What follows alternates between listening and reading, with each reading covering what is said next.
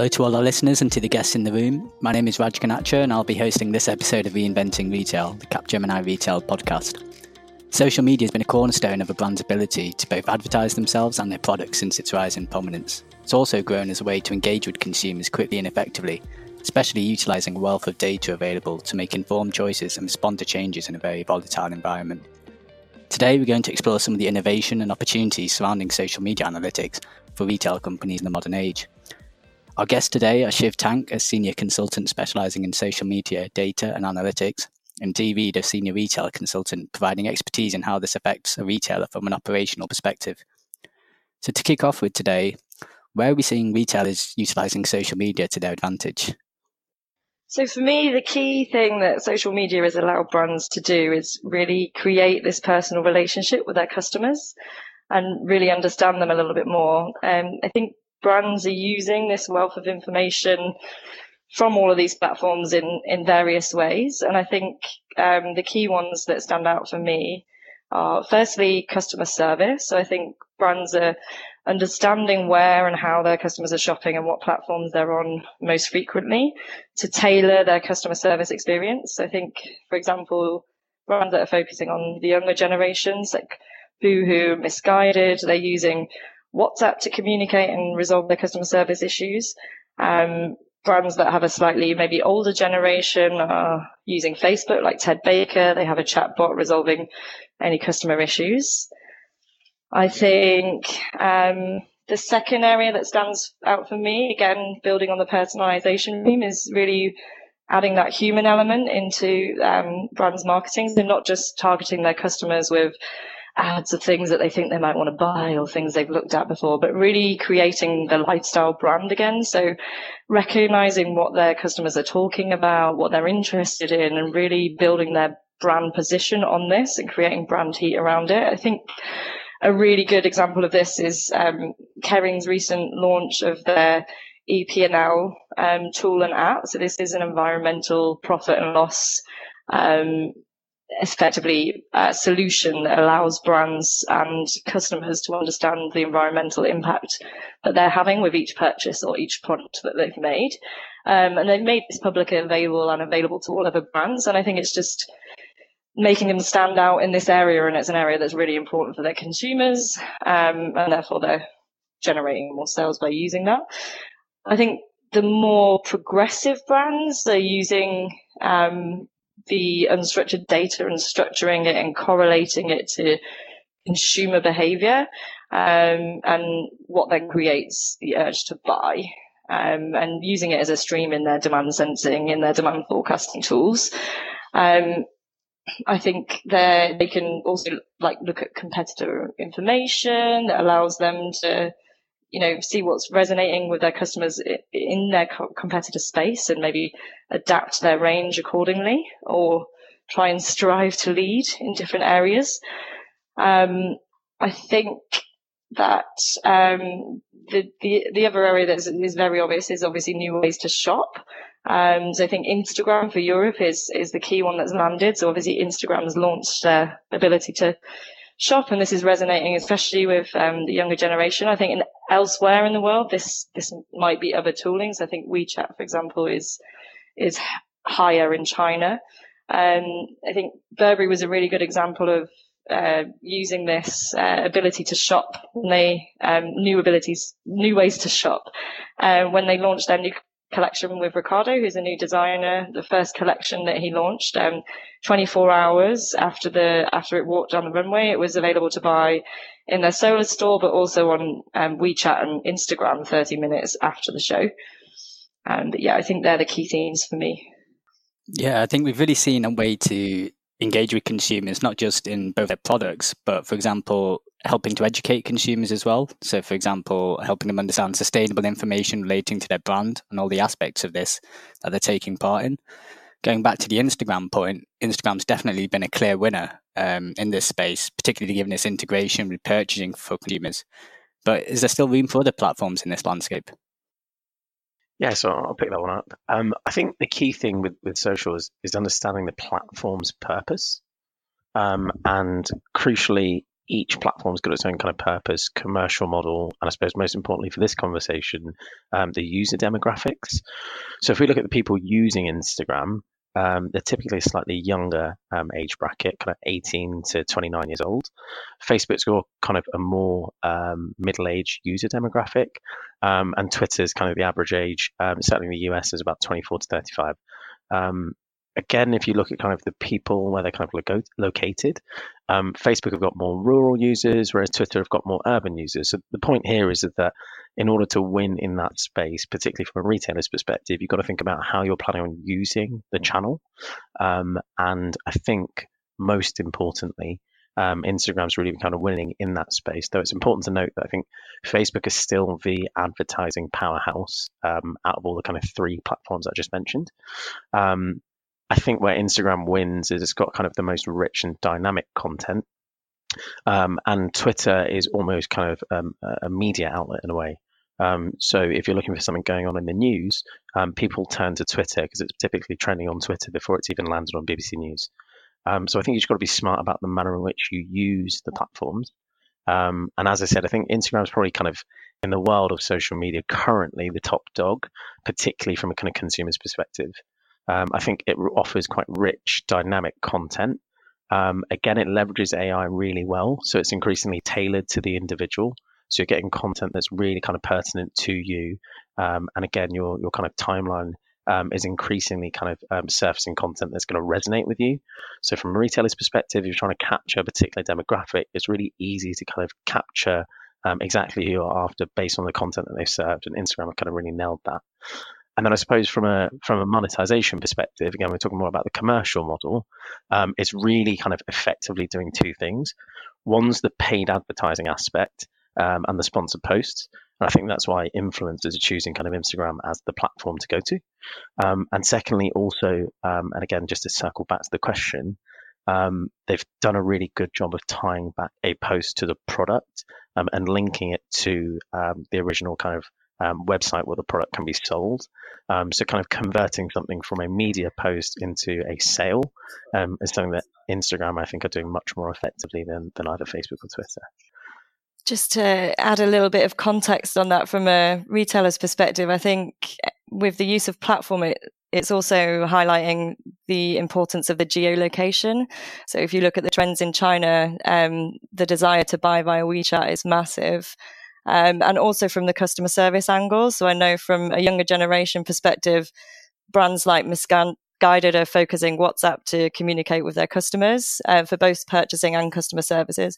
But if you take a slightly older generation brand such as Ted Baker, they're using services such as Facebook and Facebook bots to communicate with their customers to make sure they're getting the highest level of customer service and purchasing availability based on the social platforms that they're using um, most themselves. Yeah, I think just to kind of to add to that, I think the manner in which these kind of platforms are being used is kind of changed by kind of, I suppose, a political kind of context. Um, and again, from a data and analytics kind of perspective, um, the challenge is kind of fairly clear cut. So I think post Cambridge Analytica, and I was saying before that Facebook is kind of the powerhouse. Um, there's been a lot of scrutiny, um, again, from the US government, the UK government, and others, um, so much so that Facebook's had to become kind of a, a heavily walled garden.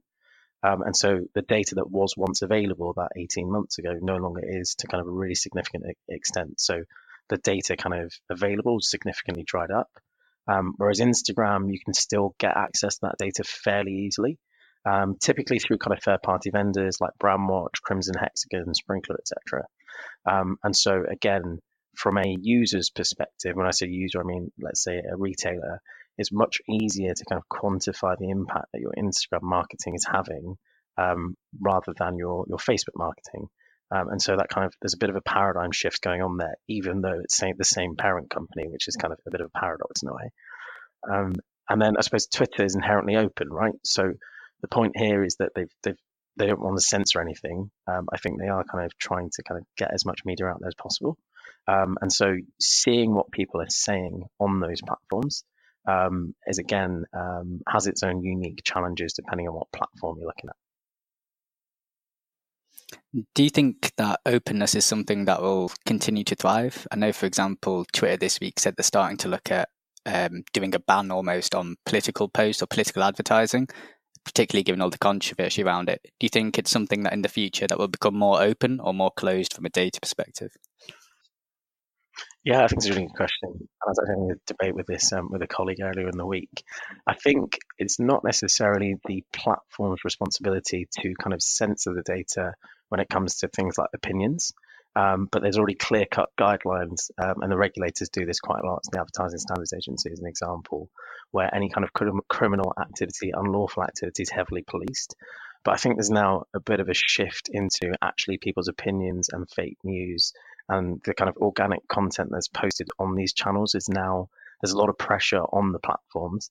Um, and we've seen kind of Mark Zuckerberg scream, uh, squirm kind of under US Congress's kind of um, line of questioning about this. Um, so the point here is, um, I think there will be an increasing kind of um, pressure to censor these things.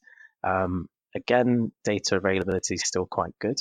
Um, but I think from a, again a, a, retail analytics perspective, this is where leveraging other data sources, search, Google search data, ratings and reviews data, provides you with a really rich landscape of digital touchpoints that consumers leave behind, meaning that you're not so reliant on social media as a, as a single data source. Yeah, so there's clearly a lot of great insights and innovation for a retailer that they that's been enabled from social media. But what goes on behind the scenes from an operational perspective to take advantage of this? Yeah, so again, I'm happy to kind of provide a bit of a, a view on, on what we've done with um, some of our clients to date. Um, so, in essence, a lot of the data is readily available, which kind of touched upon um, either kind of through organically kind of capturing that yourself as the the um, organization, um, or purchasing that as third party data. And then using analytical tools and techniques, you can basically um, start to understand what consumers are saying. so let's split this in, in kind of two ways.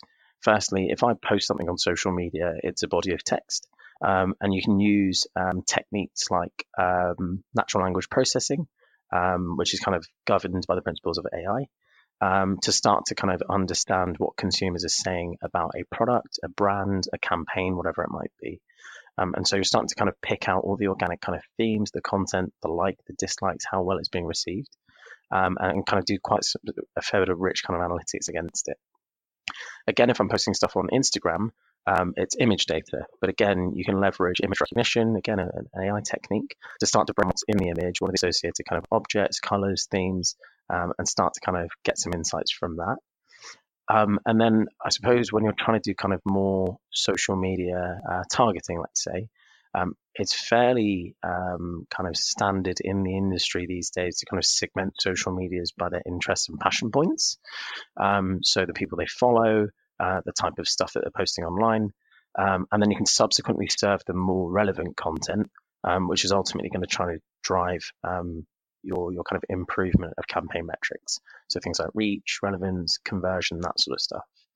So if we think of um, myself as a, uh, a brand that's really interested in um, sports and fitness, um, you can see what people are posting uh, out in the ether across the social media platforms um, and single out the individuals that are the right kind of demographic, talk about the same passion points as the product that you're trying to serve to them, um, and then do more, much more to kind of tailored marketing towards them.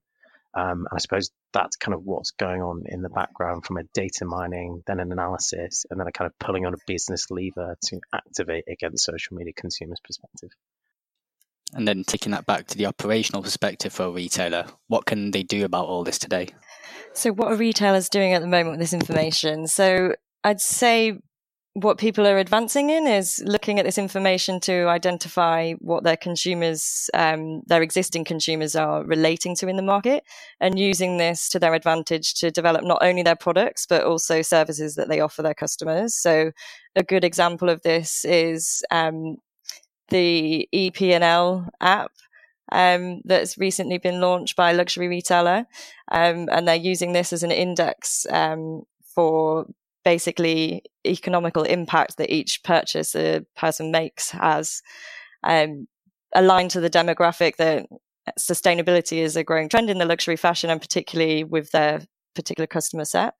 Um, retailers are also looking at what's landing well in their competitors and where the brand heat is and identifying gaps in their product ranges. So developing products to fill those gaps that they know their competitors have and they don't um, to generate sales from those.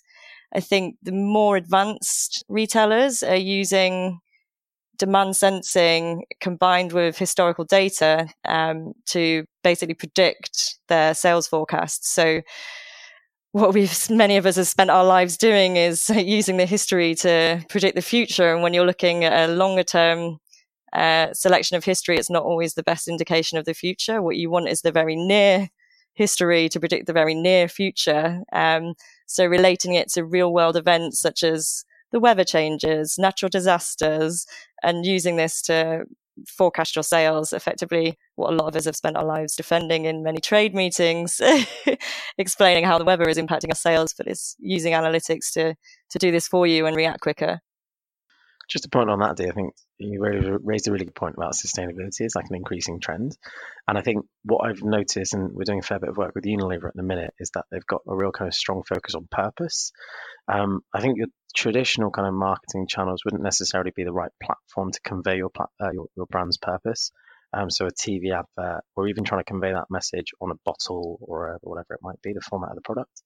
Um, but I think they've done a really, really good job of capturing that attention on things like social media, um, whether it's a LinkedIn post or an Instagram post to say that um, they're trying to, if they're Dove, promote women's self-esteem, um, or if it's the Unilever operations itself, trying to go from um, all of their energy being um, generated by kind of green sources. I think social is the right kind of platform to do that. So it's interesting that you said that. I think it's a particularly effective platform to kind of really land those messages that really resonate with consumers. Again, when you're kind of you're basically getting a 30 second sound bite and you're trying to capture as much information as possible. Um, I think that's where social really kind of enables you to absorb a lot of information really quickly. Yeah, I think there's a key thing there about opening the dialogue with consumers on a much more individual basis. Um, so, where do we think that future disruption will focus on with social media, as it's clearly going to become probably an increasingly uh, prevalent part of our lives? Yeah, so I think um, we all know that we're a bit more kind of glued to our phones and laptops than ever before, certainly in the developed world, and I think kind of even more globally than that. Um, and so, effectively, kind of using that social media to generate um, significant inroads, um, both from a consumer facing and an operational functions perspective, um, is key for any organization. Um, I think leveraging some of the techniques we were talking about before, um, but increasingly using kind of more cutting edge analytical techniques, um, machine learning, natural language processing, image recognition, the stuff I was referring to earlier, to generate insights about your consumers, but also automate the actions against it. Um, so, kind of doing more automated pro- programmatic media buying, um, by saying we've captured a demographic, we're going to serve them content that we're fairly confident um, will resonate with them best. Um, is something that a lot of um, a lot of organisations are really investing in. Um, and then I think the second point here is is that social has been a really good way to capture what's trending. Um, and people are pushing it harder and harder to do more kind of advanced predictive techniques to try and kind of predict the future. So, what is the next ice cream flavor I should go and make? Um, what skincare um, products should I have on my shelf in Q1 of next year. Um, and I think that's a really kind of um, organic, unfiltered way of capturing what consumers are really interested in. Um, picking up those trends early um, is something that organizations are really pushing to do. And if they do so effectively, I think it will disrupt the future of retail. Yeah, and I think going back to that, as well as being able to predict these trends, being able to react to it a lot quicker. So, for example, we've seen Pepsi being able to understand demand for more health conscious beverages from social media, but then being able to actually react to it and go and do it. So, from an operational perspective, how is this achieved? Yeah, I think um, with regards to achieving it from an operational perspective, uh, retailers will be looking to see how they can integrate different levels of predictive analytics, including those that are looking at social media feeds. So, what a human has been trying to do for a very long time is look at the external influences. And I think what social media gives is the ability to do that in a way that has uh, aggregated the data in a way that makes sense um, and combine that to historical um, inputs that all traditional retailers look at. So I think retailers will be focusing on how they can incorporate that in in a more agile way rather than mass system implementations, small projects that can move as the times move uh, to look at how they can gain um, operational efficiencies and effectively move their people into different streams of uh, focus. So I expect there'll be some organizational shifts uh, in the long term with regards to where um, the job roles are and what the focus is of those job roles. I think there's also a point there around kind of keeping an eye on the disruptors in the market. Um, so if you look at Halo Top, uh, um, for those that, that, don't know who that is, um, it's a US-based ice cream company um, that does low-calorie, high-protein ice cream. Um, they basically capitalized on the trend of people being um, much more vigilant about their health. they've also got kind of a vegan range too, so there's an ethics play to it as well. But the point here is that they really, really quickly captured the ice cream market in the US, gained a lot of market share. And the reason they were able to do that is because they were quite kind of a light organization. And I say light, didn't own tons of assets. There wasn't kind of a lot of bureaucracy that kind of stopped them from capitalizing on that trend. So they were really able to one detect the trend, two quantify the market size of it, and then three gear up their end-to-end operations to get those uh, products into production all the way through to shelves much quicker than any of the larger consumer product co- companies were able to do. So again, I think in, in the nature of um, the world that we now look at, um, these smaller startups um, that are much more flexible and agile um, in their kind of, I suppose, um, operations um, really pose a threat to the larger organizations. and I think that's one also to look out for. seeing how quickly a dynamic kind of uh, brand can pick up on a trend and bring it to market um, will be something that we see a lot more. Yeah, I, I couldn't think. agree more. I can see that trend in retailers already, where, as I hinted to, large scale implementations of systems that don't get upgraded for many years uh, being rethought about and how we can integrate bolt ons of predictive analytics into that and utilize that for um, commercial gain.